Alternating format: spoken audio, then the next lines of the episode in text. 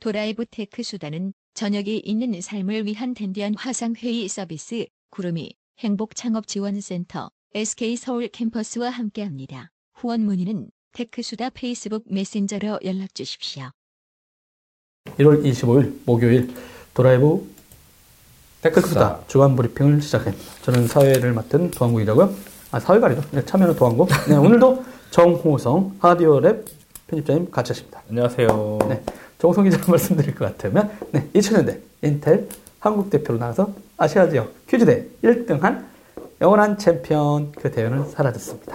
prize win 1등 한 걸 이거 갖다가 한번 보여드릴까요? 노트북에다 한번 하도 그 얘기를 하니까요? 네, 하도 아, 남들이 안 믿을 것 같아. 지겨워서. 첫 번째 소식. 네. 아, 저희들이 지금 매주, 아니면 그 전부터 계속해서 이야기하고 있는 나온데요. 이 가상화폐. 뭐, 일각에서는 암호화폐로 불러달라 하지만 일단 가상화폐. 화폐란 뭐, 얘기를 아, 하면 안 될 것 같아요. 그 제가 볼 때 그게 패착인 것 같아요. 네, 화폐라고 하면은 어, 그러다 보니까 꼬이기 네, 시작한 것 같아요. 계속 말에 대한 뭐 이게 화폐냐, 뭐 교환 기능이냐 이런 걸 갖고 있냐 이런 건데 어쨌든 제가 토큰이라고 했으면 다른데. 네, 그렇죠. 그냥 코인 토큰이라고 아, 그치. 근데 코인 네, 내지는 토큰? 암호화된 네. 코인. 네. 아니면 토큰. 그리고 해외에서도 이게 뭐 암호화 crypto 뭐 이렇게 얘기를 하지만 실제로 제가 봤을 때는 그냥 상품이에요. 음. 상품을 상품을 거래해서 거기에 수익을 보는 거지. 네. 그거를 화폐로 얘기를 하게 되면 음. 되게 많은 큰 각국 중앙 정부의 엄청난 그 어, 엄청난 걸 봤기 때문에 음. 어, 일단은 어, 그러면 일단 가상화폐 ICO들이 많이 있었고, 음. 그리고 실제 정부도 뭔가 아, 그죠. 입장을 발표했죠? 아, 그죠. 규제를 하- 규제를 드디어 이제 하겠다고 했어요. 제가 어. 저희 누차 말씀 들었는데 어떤 내용인지 간략히 좀 알려주세요. 네, 일단 실명제 드디어 음. 그 불법적 불법적인 부분에 대한 실명제 부분, 그러니까 크게 몇 가지가 있는데 두 가지만 좀 말씀을 드리면 드디어 실명제를 하겠다. 그러니까 음. 그 동안에 가차명 계좌를 해, 서 자금 세탁에 대한 소지가 되게 높았거든요. 음. 그 자금들이 어찌됐든 불법적인 자금일 수도 있는데, 맞아요, 맞아. 예, 뭐 그냥 정말 10대의 계좌를 이용해서 성인이 거래를 할 수도 있고 음. 자금 출처를 알 수 없기 때문에 실명제 거래를 하겠다 그래서 천만 원 이상의 이제 거래가 되는 것들이 은행에다가 이제 가상 계좌를 만들어 준 거에서 천만 원 네. 이상 거래가 되게 되면 음. 이제 어 금융감독위원회 이제 통보가 되게 되고 그 그, 그 안에 보면 이제 자금 출처하는 그런 부서가 있거든요. 네네. 그쪽에서 이제 조사를 하겠다라는 얘기가 이제 되어 있는 상황인 거고. 네네. 그래서 그게 이제 올해 30일부터예요. 근데 이제 은행들이 며칠 안 남았죠. 5일 정도 남았는데 그러면 은행들 이게 정부가 은행한테 언니 덤탱이 씌운 거 아닙니까? 어 근데 은행들도 사실은 책임이 있는 게 뭐냐면 가상 계좌라서 음. 네. 아무나 막 마- 만들어 주고 뭐 그러니까 정말 아. 어 예. 그러니까 차명 계좌 비슷하게 만들어 줬기 때문에 그 아, 그나마요? 나중에 어, 일반인들 음. 어, 우리가 만약에 만든다고 하면 요즘 계좌 만들기 힘들어요. 어, 그러니까 안 만들어 주잖아요. 근데 그런 거 피싱 때문에. 예, 예, 그렇죠. 그렇죠. 그 되게 황당한 일, 음, 이유거든요. 음, 음. 피, 그, 아니, 피싱 때문에 이걸 못 만들어요? 라고 했더니, 아, 그러니까 계좌를 여기서 만들었다가 다른 데 가면 얘 왜 자꾸 계좌 만들어? 그래서 음.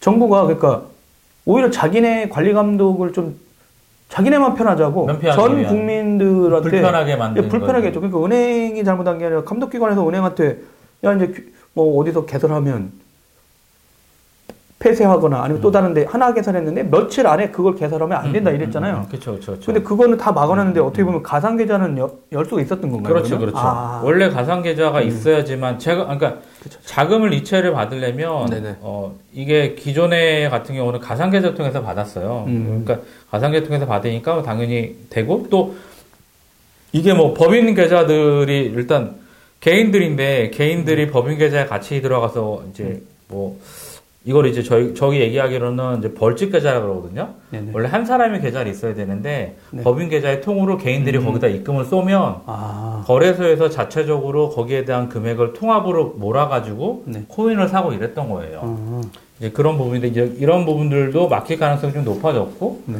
어, 일단, 근데 저는 일단 되게 환영을 해요. 그래, 환영을 하고 있는 상황인 거고, 네. 음, 근데 문제는 뭐냐면, 근데 뭐 사실은 이거 상관없이, 네. 어, 국내 말고 해외에 있던, 해외 가서 충분히 거래가 가능한 상황이라서, 네. 이게 얼, 그러니까 오히려 얼마나 실효성이 있느냐? 네, 엑소더스가 될 수도 있고 기존에 또 거래하던 사람도 거래할 수 있게 해주거든요. 근데 문제는 뭐냐면 네. 거래소들이랑 그 이제 막 이제 작년 12월부터 이제 으쌰으쌰 해가지고 이제 네. 그 가상계좌 저희 그 안 됐던 회사들이 많거든요. 네. 그러니까 왜냐하면 은행에서도 가상계좌 함부로 만들어주는 게 아니라 조건이 돼야 돼요. 한 저희들도 저번에 인터뷰할 때 그렇죠. 그렇죠. 그렇죠. 없죠. 없, 음. 없어, 없어서 이제 그 이제 코인원 같은 경우도 그런 부분이 있는데 그래서 뭐 기업은행은 이제 업비트를 거래를 하고 있고 그다음에 신한은행은 빗썸, 음. 코빗 그다음에 농협은 이제 빗썸, 코인원 뭐 이렇게 거래를 하고 있었어요. 그러니까 네. 이제 그 외에 나머지 기업들도 좀 이제 하려고 했었는 해주려고 했었는데 네. 이게 이제 실명자가 되고 근데 또그 어, 금융위원회의 또 이제 보안 가이드에 따르게 되면 못할 수 있는 어, 괜히 만들어줬다가 사건 사고가 만들어지면 네. 니네가 책임져라 이런 식으로 얘기를 했기 때문에 네. 굳이 그 가상거래 만들어서 수익이 그닥 많지 않다라고 그러더라고요. 음. 굳이 어, 끼어들 이유가 있냐 뭐 이런 얘기가 있어서 좀 신중하게 어, 적용이 될 수 있는 거고 그래서 음. 현재로서는 가상 계좌를 발급받을 수 있는 회사가 이제 업비트, 빗성, 호인홈, 코비 네 개인데 일단 그 회사들 말고는 나머지는 되게 위험해졌네요. 그렇죠. 그러니까 중소 그래서 이제 중소 화폐 거래소도 이제 문 닫을 거다 뭐 이런 음. 얘기도 있는데 근데 또 어이구. 반대급부적으로 또 중국에서 또그 그 거래소들이 또 들어오고 있어요 한국에 그래서 되게 좀 재미있는 상황인데 그분들은 어떻게 할 건가? 근데 그분들은 네. 만들고 있긴 하지만 실제로는 어 해외 서비스인데 한국의 구글 같이 음. 해외 거래소긴 하지만 한국에서 계좌를 아. 트는데 그게 그건 이제 제가 말씀드린 것처럼 글로벌 이슈로 넘어가는 거잖아요. 음. 국내를 거치지 않고 direct로 자기네들의 송금 account를 받거나 이런 부분인데 어. 그런 부분들이 어떻게 처리할지가 에 따라서 그 IP를 차단할 거냐 말 거냐 이 얘기가 나오겠네요. 그쵸 또 이제 불법으로 이제 하게 되고 또 도박 거래 뭐 이런 식으로 몰아갈 수도 있는 음. 상황이라서 어, 되게 재밌을 것 같아요. 아마 그래서 이제 이쪽 이슈에 대해서 이제 엔지니어 그룹이라든가 뭐 블록체인이라든가 이런 기술을 했던 분들 입장에서 이제 반발했던 이유도 뭐 너무 이게 극단적인 대응 아니냐 했지만 또 한편으로는 실제는 왜 그러면 정부라든가 각 규제기관에서 이렇게 했냐면 뭐 진짜 불법적인 마약 거래라든가 그 다음에 진짜 세금 이슈, 돈 세탁 토탈 리턴 예. 진짜 그런 예. 식으로 해가지고 그런 이슈가 엄청 커, 컸던 것도 사실이거든요. 그리고 예, 뭐 예. SBS 보니까 진짜 음, 음. 기자가 원정 취재도 했더라고요. 그렇죠, 그러니까 우리나라 그렇죠. 실질적으로 음. 코인 발행을 해외에서 하고 뭐 해외 가가지고 거기다 돈을 넣고 하면서 이제 실질적으로 음. 외환이 상당 부분이 빠져나가는 이슈가 발생했다는 근데 얘기가 문제 있었으니까. 뭐냐면 외환이 빠져나가는 거 외에도 또 네네. 들어오거든요. 아, 문제는 음. 그 이제 재정거래라고 해서 거기에. 그 글로벌 원래 환율이랑 그죠. 이런 거에 대해서 민감해서 이제 자국의 화폐 보유구랑 달러 보유구랑 따라서 이렇게 환율이 결정이 되는데 음. 이거 같은 이건 코인들 같은 경우에들은 또 그렇지가 않거든요. 우리나라는 유독 제가 거래소들이 좀 이상하다. 거래소들이 어 그 많은 수수료 해외 거래소랑 제휴를 하면서도 음. 네. 더 비싼 수수료를 주고 갖고 오면서도 어. 왜 실제로 이렇게 할까? 예, 월렛을, 월렛을 제공을 해주지 않고 있고, 되게 좀, 어, 저는 좀 되게 심적인 게 되게 많은데, 어찌 됐든 간에, 그, ICO 하는 것들 같은 경우들도, 벌- 결국엔 사기가 발생을 했어요. 그래서, 음. 베네핏이라고 해서 ICO를, ICO를 이제 했는데, 네. 270만 달러 정도에 이제 해- 하고, 실제로 국내에서도 피자, 어, 그, ICO 했던 분들이, 네. 어, 피해를 보고 있는 상태고, 음. 뭐 어쨌든, 뭐 전체 ICO 금액이 한 37억 달러 정도로 추정이 되는데 그 중에 10% 정도가 또 해킹을 당하거나 도둑을 네. 아. 맞은 상태인 거고. 그러니까 저 이러다가 타- 기존에 있는 네개 업체도 다 포렌식 털러 들어간다고 하면 진짜 무슨 문제가 발생할지 그렇죠. 모르겠네요. 결국엔 그래서 그 10대 업체들 10개 정도의 업체를 정리를 했잖아요. 그래서 네네. 시- 10군데를 정리를 정리 이제 음. 그 이제 키사랑 이렇게 해서 보안 검증 들어가서 네. 너무 부실하다. 어. 그래서 결국 과징금을 맞았어요. 그래서 음. 빗썸, 코인원 뭐, 뭐 해가지고 전부 다 뭐 2천, 2천만 원 정도에서 네. 수천만 원을 이제 결국에는 받았고 네. 내년에 이제 다시 점검을 하겠다고 하는데 네.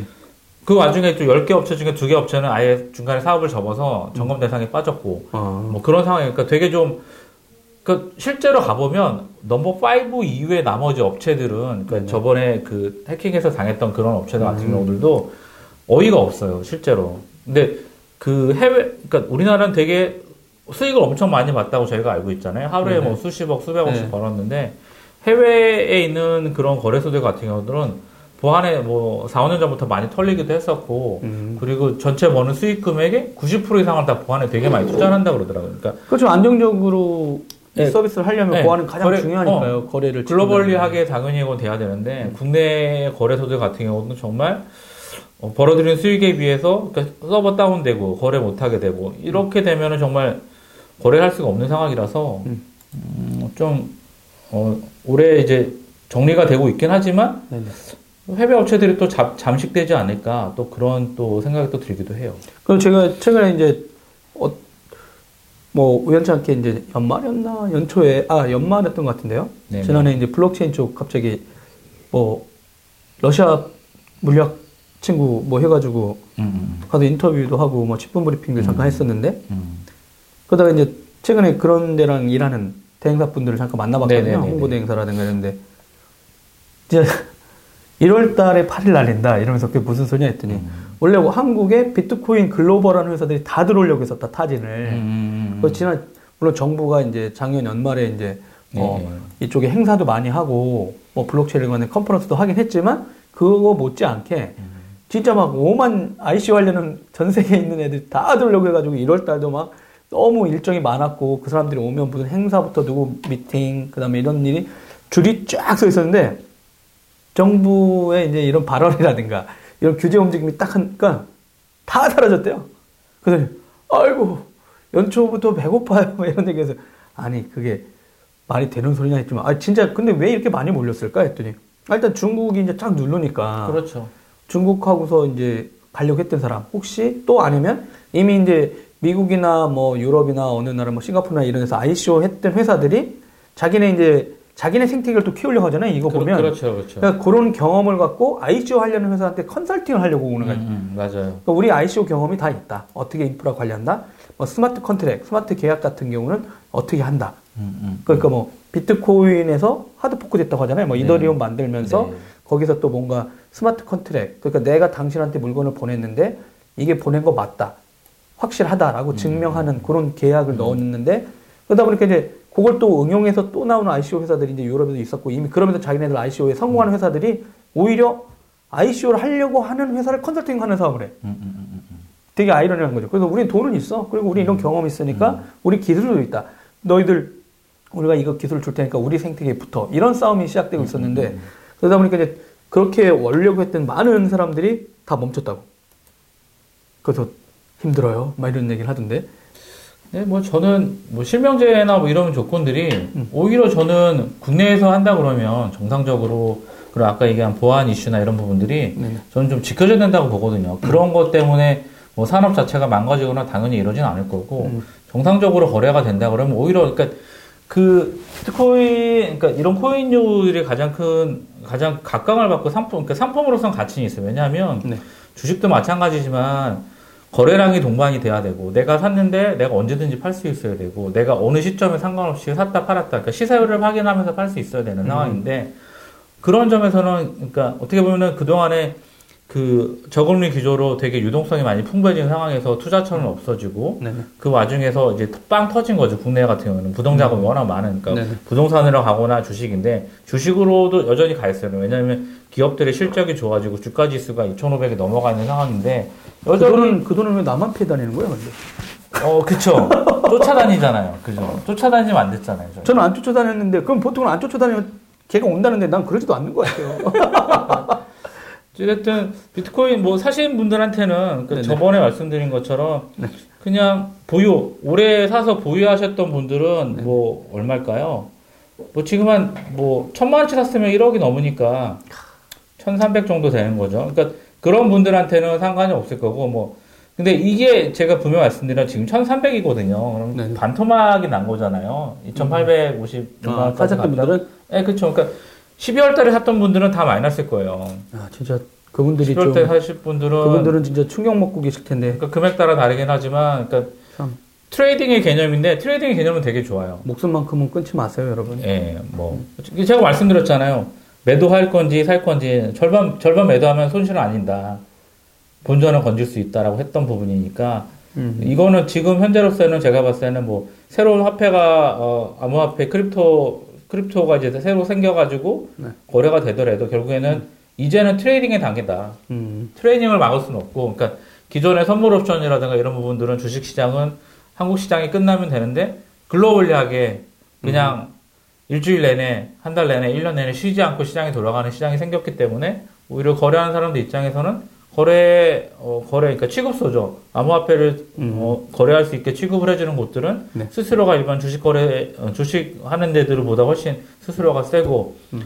또 일단 어찌 됐든 거래하는 사람들 입장에서는 난 세금을 안 내고 예 그러기 때문에 어, 되게 어찌 됐든 상품으로서의 가치는 되게 있다고 생각을 하고 화폐로서의 가치가 아니라 상품으로서의 음. 가치는 충분히 있고 어, 이제는 어, 진짜 올해부터는 trading의 단계다 trading 할 수밖에 없는 음. 상황인 거고 저 어, 저번에 며칠 전에 어떤 대기업에 다니는 한 분을 만났거든요. 네 근데 그분이 자기가 한 200이었을 때 좀 샀다 그런 거예요. 음, 근데 음, 내가 그럼 2,800, 1,700 이거 어떻게 된 거야? 했더니 아, 한 300일 때인가 팔았어. 그래서 내가 음. 에이 어떻게 지금 땅을 좀 후회하시겠네요. 했더니 아니 그거를 보고 있는데 매일매일 예전에 산 거죠. 어 예전에 그 KBS 차정 기자가 사러 갈때 이렇게 살짝 들어가 들어가 들어가 본 거야. 그리고 이분들이 사정이 많이 아니 왜냐면 네. 이게 다들 돈을 내고 하는 게 아니라 이분은 또 그걸 갖다가 네. 그 우리나라 뭐 금융이라든가 이런 쪽게 코인 이슈가 있었잖아요. 그렇죠. 핀테크라든가 이런데. 네. 그러니까 그분은 그런 관점에서 바라봐 본 거야. 확인 확인하고 싶은 그러니까 거죠. 이런 블록체인 기술을 우리들이 쓰고 있는 어떤 페이라든가 음, 어떤 블록체인 같은 그 기술을 이용해 가지고 어떤 음, 간편 결제라든가 이런 데 네. 어떻게 적용하면 아 들어갈 수 있겠다. 근데 그 상황을 알아야 되니까 음. 이걸 사업 계획을 하려면 나도 한번 이런 데 블록체인을 써서 한번 그것도 사보고 거래를 해보고 이렇게 해야 되니까 음. 했는데 들어갔다가 이 등락이요 말씀하신 대로 막 이런데 어, 하나 샀는데 갑자기 그 200대고 400대 이러다 보니까 내 일상이나 내가 회사. 다니고 있는 게 아니 무가치한 듯한 느낌 있잖아. 공허하죠. 그렇죠. 아니 이렇게 열심히 해가지고 월급을 받으면 난 그냥 그니까 내가 이거 계속 쳐다보다간 아 근데 그런 메커니즘을 파악을 했는데 페인이 되죠. 근데 그런 기술을 이용해서 자기네가 필요한 거기에는 아 어떻게 하면 적용하면 되겠다라는 거 미래 기술이니까 음. 지금부터 준비해서 우리 들어가면 되겠다는 건 음. 알았다는 거야. 음, 음, 음. 근데 그래도 아쉽고 없으셨잖아요. 자산도 있는 분들이다 했더니 아니 근데 계속 쳐다보게 되는데 음. 일상생활을 내 못했다 진짜. 그러니까 제가 말씀드린 다 무가치하게 느껴지더라. 네, 그러니까 투자를 이걸, 이걸로. 하시는 분들한테는 음. 되게 잘못된 길로 갈 확률이 되게 높은 거니까 이게 이런 거죠. 카지노에 처음 갔어요. 카지노에 처음 갔는데 잭팟이 한, 한 2억 정도 터졌어요.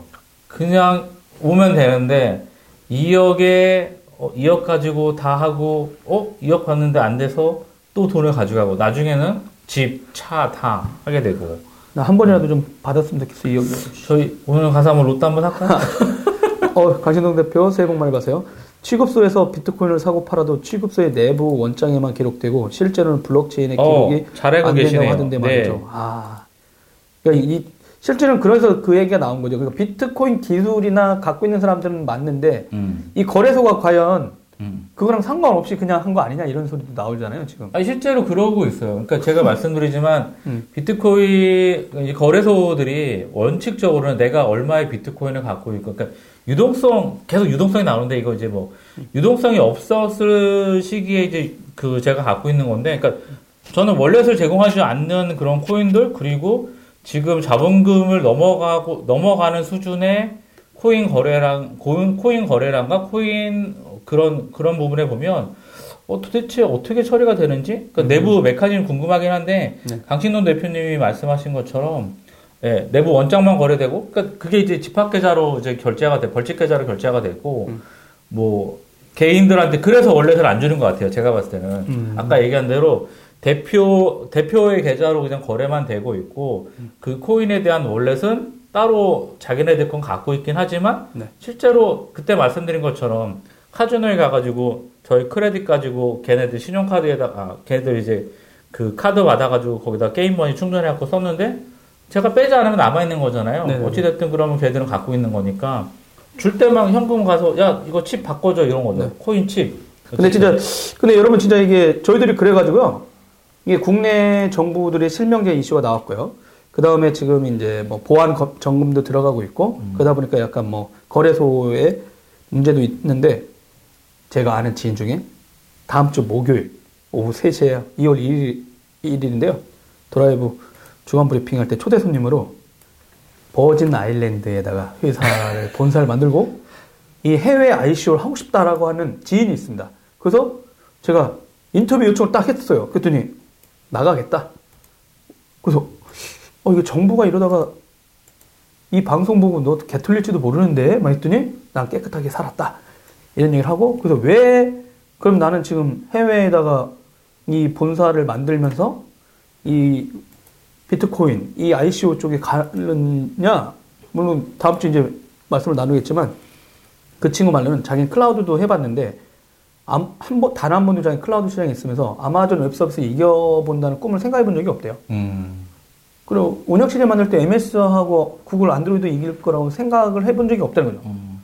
근데 이 블록체인 기술에 대해서 계속 공부하고 뭐 비트코인이라든가 이런 거 기술적으로 검토하다 보니까 10년밖에 안 됐고 지금 그리고 자기는 탄탄한 운영 경험이 이미 있고 음. 그 젊은 층이 일단 들어와 있는 것도 있고 20대들 그러니까 자기 40대예요 이 친구들 근데 아 세계적으로 한번 어느 기술을 활용해 가지고 한번 나가볼 수 있는 걸 꿈꿔본 것만으로도 음.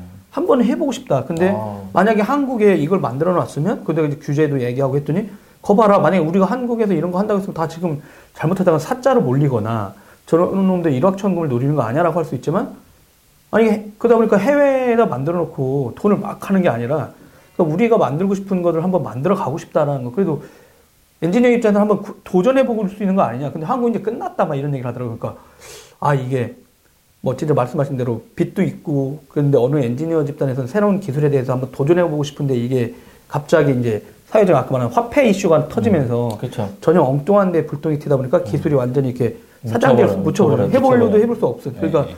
어쩔 수 없이 가는 거 아니야. 이런 얘기 있었는데 좀 그런 담당자가 얼굴을 까고 직접 방송을 하기로 했어요. 네. 그리고 뭐 이렇게 서준석 PD가 물 들어올 때 노저라고 비트코인 암호화폐 계속 갑시다. 이런 것도 있어서 바로 섭외했습니다. 어, 다음 주에 어, 저희들이 방송을 잘 할 수 있도록 도와주세요. 장소는 공개하지 않겠습니다. 왜냐면 장소 먼저 공개했다간 그 회사가 안 빌려줄지도 몰라. 네. 여튼 네, 두 번째 뉴스로 여러분? 공인인증서가 드디어 정부가 네, 아. 폐지한다고? 아, 드디어. 네. 네. 일단 근데 저는 박수 한번 쳐야 되나? 박수 일단. 일단 박수. 야 진짜 네. 공인인증서 네. 정부가 24일 네. 공인인증서 제도 폐지를 발표했습니다. 네. 그러니까 공인이라는 우월적 지위가 사라지고 이제 사설 인증서들과 함께 다양한 인증 수단 중 원오브된 여러 개 중에 하나 음, 음, 음. 그리고 이제 공인인증서가 또 액티브엑스하고 각종 실행 파일. 프로그램을 설치해야 네, 되고 네, 네. 사- 사고 발생 시 개인이 책임지도록 하여 이용될 불만이 많았다 했는데 실제는 어떻게 보면 음, 음, 음. 정부라든가 이런 데서 인증서 장사를 한 거예요. 그렇죠. 550. 그리고 아까 말한 대로 그런 거를 이제 이 개인이 책임지도록 했다라고 하는 요 대목도 있어요. 뭐냐면 실제는 서비스하는 회사가 책임져 주면 되는데 네네. 우리나라는 개인들한테 떨구고 그 인증서를 그 여러분 PC라든가 폰에다 떨구면서 그거를 안정적으로 그럼 보완을 해야 되는 거 아니냐라고 하다 보니까 액티브엑스처럼 시- 수많은 보안 클라이언트가 안에 깔린 거죠. 그러다 보니까 되게 웃긴 일이 벌어진 거예요. 왜냐면 우리는 약간 이, 이중적인 태도가 있었거든요. 뭐냐면 은행한테 가서 거래를 하다가 사고가 나면 은행을 욕해요. 근데 미디어도 니네 은행 뭐 한 거야? 라고 하다 보니까 은행 입장에서는 어, 그래 해놓고 나서 접속하는 PC를 점검해야 되는 거 아닙니까? 라는 이런 논리도 만들어 놨었고. 근데 이게 뭐 어느 의미는 있었어요. 왜냐면 빠른 전자정부 활성화하는 공도 없지 않아 있었는데 아마 모바일이라든가 어느 시점, 10년 전부터는 이게 공보다는 과가 심한 거 아니냐. 그렇죠. 이랬는데 그 진영이 아마 그 당시부터 좀 적극적으로 그럼 이런 목소리를 좀 수용하면서 변화를 했으면 지금도 이제 아마 박수도 받았을 텐데 어떻게 보면 그분들이 이제 계속 완강하게 수익이 줄어드니까. 자기네 예, 그 인증서 장사하는 사업- 분들이 있었거든요. 네. 그리고 거기에는 뭐 관 출신이 내려서 낙하산으로 가거나 그렇죠. 뭐 그런 네트워크 있었어요. 금융권들. 근데 드디어 이 정부에서 뭐 계속해서 이런 걸 걷어내겠다 했는데 일단 발표돼서 음. 이제 이 공인인증서가 그 공인인증서가 폐지가 아니라 여러 인증서 중에 하나. 굳이 안 써도 되는 거죠. 그 앞에 거기- 공인이라는 건 이제 빼게 되겠죠. 그렇죠. 그냥 인증서고 그 사실은 지금 많이 바뀌었어요. 뭐 카카오페이 같은 경우도 있고 그냥 음. 토스도 있고 저희들 소액 같은 경우는 그렇게 많이 보내기도 하고 네네. 또뭐 생체 인증도 받고 뭐 음. 이런 여러 가지 서비스들이 생겨서 네. 네. 저는 어, 기대가 돼요. 근데 홈택스는 언제 없어질까요? 네, 홈택스. 아, 근데 이게 그런 문제가 있어요. 그 민간 영역에서는 지금 카카오뱅크라든가 이렇게 등장하면서 그걸 썼잖아요. 그렇죠. 정부도 어느 정도 그런 거에 대해서 인정했는데 네. 요때도 실제 카카오뱅크가 은행 대출 상품을 할 때는 음. 이 대출에 당신 누군지를. 하려고 그때 그렇죠. 공인인증서를 필요로 했거든요. 그러니까 음. 이게 문제가 뭐냐면 민간 쪽에서 이제 다른 인증서나 서비스 할 수 있어. 근데 문제는 관 쪽 이슈가 지금 남아 있어. 음. 그러니까 행정안전부라든가 그렇죠. 아니면 이제 은행을 통제하고 있는 이 파트들이 음. 과연 이걸 적극적으로 들을 거냐. 그러니까 만약에 법원에 가서 뭔가 등기부 등본을 뭘 띄거나 그렇죠. 아니면 뭐 동사무소나 이런 데서 온라인으로 주민하거나 연말정산 할 때 과연 이 사람들이 이걸 떼어줄까? 이런 이슈가 있죠. 여튼 간에 공인인증서가 사라졌는데 이건 좀 더 저희들 한번 어떤 일이 있는지 향후에 천천히 한번 좀 투자를 해보겠습니다. 아, 취재를 좀 해보겠습니다. 그리고 또 하나는 아, 네이버? 카카오 대표가 바뀌었어요. 아 네이버, 네 카카오, 예. 카카오 드디어 네, 네. 단신 뉴스로 표명할 건 아닌데 네, 그 30대 젊은 패기 네, 네, 어, 37살인가 했던 임지훈 대표였나요? 네, 네. 2년 반 정도 했다가 지금 전혀 다른 분으로 지금 두 명이 됐죠. 여민수 대표와 조수용 신인 공동대표. 원래 한 명이 하다가 이번에 또 공동대표가 됐습니다. 어떻게 보세요? 어 사실은 뭐 전임 전임 사장님 많이 젊고 그래서 액티브하게 뭔가 하려고 했었는데 카카오 내부적으로는 성장에 대한 부분들이 좀 다 갈등이 많이 있었거든요. 그리고 그 대표 원래 그 전임 대표 이제 그 신임 하기 전에 했던 전전 대표가 이제 내, 내세운, 내세웠던 목적은 이제 다음이랑 합병하고 나서 이제 뭐 어떤 다른 것들을 해주기 원했었는데 그런 부분들이 좀 원활하지 않았다. 그런 평가가 있어요. 그래서 저는 어찌됐든 어 이제는 좀뭐 새로 서비스들도 좀 정리 정비할 부분이 있고 음, 예 실제로 왜냐하면 다음이나 이제 카카오 쪽에 관련 서비스들을 런칭을 하면서 이게 네. 좀 매끄럽게 어, 다 어태치가 되지 않았어요. 음. 좀 약간 뭐 사용자 측면에서 봐도 아 이게 왜 이렇게 돼 있는 거지? 되게 불편한 부분도 없지 않아 있었고 네. 뭐 일단은 첫 스타트는 그렇게 했으니까 이제, 이제 두 번째죠. 두 번째니까 조금 더 많이 다듬어서 그러한 부분이 되면은 좋지 않을까 그런 생각을 하고 있습니다. 음. 근데 되게 그 두 분의 이력 중에 되게 독특한, 아니, 제가 보기엔 좀 재미난 게 있었어요. 어떤가요? 둘 다 NHN 출신이에요. 아 그렇죠. 예. 그러니까 소유자. 물론 이제 NHN의 DNA가 많이 들어와 있죠. 김범수 사장도 NHN 출신, 아니 같이 한 게임 만들었다가 나오면서 그렇죠, 그렇죠. 했었으니까. 근데 오히려 이제 그쪽 자체, 그다음 또 LG전자 이슈가 있잖아요. LG전자에서 네네네. 또 마케팅도 하시고 뭐 이렇게 글로벌 마케팅 했던 그러니까 뭐 여민수 대표 같은 경우는 했고 네네네. 그리고 이번에는 이제 30대 젊은 피를 음, 해가지고 음. 이끌다가 갑자기 40대 네네네네네. 어? 만, 48살, 음, 여민수 음. 대표, 그 다음에 음. 조수용 대표 40, 44세. 44세. 이러다 보니까 이제 또, 약간은 또 이제 40대들한테 약간 무게중심을 한번 실어보고, 음. 다시 끌고 가려는 거 아니냐 했는데, 전 한편으로 또, 누구는 이제 문책 아니냐 이런 것도 있어요. 전 한편으로는, 어, 다음하고 카카오하고의 그 화학적 결합은 이 사람이 선택한 건 아니었잖아요. 그렇죠, 그렇죠. 그전 사람들이 했었고, 음. 뭐 다시 이제 뭐 두나무 하면서 이제 또 거기 간 중앙일보 왔다 가신 양반도 있지만 음. 그 사람들이 만들어놨지만 실질적으로 전혀 초기 멤버들이 그걸 네네. 결정한 사람들이 그 화학적 네네. 결합을 이끌어낼 수 있게 만들어내지 못했다. 네네. 그리고 이제 그 이걸 인수합병을 주도하던 전문가잖아요. VC 쪽 그렇죠, 이렇게 그렇죠. 스타트업을 예, 예, 예, 예. 꾸리고 했던 사람이 왔으니까 그러니까 음. 그 거대한 두 조직의 음. 그 화학적 결합을 그 양반이 이제 기술적이든 아니면 조직 통합을 할 수 있었을까? 저는 그게 그런 경험은 좀 불가능한 거 아니었나라고 했었고 대신 이제 이 사람들이 하고 싶어 했던 약간의 어떤 조직의 카카오 방식으로 다 통합시켜 버린 거잖아요. 다음은 그렇죠. 거의 예. 없애버리고 그러다 보니까 많았었죠. 이제 뭐 그러면서 오토우도 엄청 강조하고 음. 별거 다 했지만 결론적으로 보면 2년 동안은 뭐 없어진 건 아닌 것 같고요. 그러니까 초창기에 막 자기네가 이렇게 일을 벌려놓고 개인적으로 보면 30대한테 독박 씌워둔 거 아니냐 이런 생각도 들었어요. 그러니까 그래놓고 어느 정도 시간이 갔고 이제 다시 40대한테 하는 건 아니냐는데 하여간 뭐 그동안 이런 시도도 되게 나쁘지 않은 것 같아요. 그러니까 뭐 약간 오래돼 있고 했던 곳에서 30대 임지훈 대표 같은 사람도 한번 다시 한번 해보고 그러니까 이분도 이제 자기 페이스북이나 어디다 글도 올렸더라고요.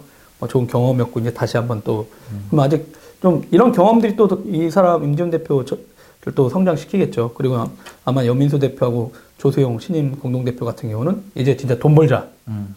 그렇겠죠. 이제 매출. 네. 왜냐면 네이버, 네이버 돈 많이 벌었거든요. 네, 엄청 많이 벌었죠. 작년에 4조 넘었다고 우리 박수 쳤잖아요. 5조. 5조 거의 육박했나요, 이제? 네, 네. 네. 엄청났어요, 이쪽에. 네. 역대 최대 실적. 2017년, 어, 역- 사분기 4분기, 연속. 4분기에 일단 1조 2,600억 정도 그리고 영업이익 2,900억 정도고 네. 그리고 뭐 그러니까 연간 4조 6,785억 원. 영업이익 영업이익 1조 1,792억 원. 순이익이 순이익이 7,700억 7,700억. 정도. 네. 그러다 보니까 이제 아마 카카오도 네이버처럼 우리도 이제 헛발질 그만하고 돈 네. 벌자 이런 내용이 아니었을까. 근데 뭐 저는 좀 눈여겨봐야 될 게 비즈니스 플랫폼 쪽에서 네. 절반에 절반에 달하는 거의 영업이익을 얻어서 음. 매출 비중이랑 46% 정도 되거든요. 이게 네. 확실히 어, 잘하고 있다. 뭐 네이버 욕을 하도 하긴 하지만 어찌됐든 뭐 잘하는 건 네. 누가 욕을 해? 네. 댓글로 많이 욕이 그리고 어, 뭐 잘하고 있으니까요. 뭐 네. 부럽습니다. 네. 그리고 사실은 네이버 경쟁자는 다음이나 이런 쪽이 아니라 네이버 자체잖아요. 사실은 네이버 어, 인터넷 기업으로서의 음. 뭐 글로벌 기업들이랑 좀 다르긴 하겠지만 국내에서는 네이버 자체가 네. 스스로 또 내부적으로 또 가- 그런 혁신이나 이런 부분을 하고 있기 때문에 네. 뭐잘 될 것 같아요. 뭐 기타 등등 하는 부분들 보면. 네. 근데 예. 돈잘 번 건 또 LG도 잘 벌다면서요? 어 LG도 뭐 사상 최대 어, 마지막으로 예. LG도 예. 살짝 끼워져. 사- LG. 창립 60주년 LG전자 네. 작년 사상 최대 매출 60조 네. 첫 돌파. 와 최고입니다. 최고입니다. 어, 그게 영업- 60조. 네, 매출 최고죠.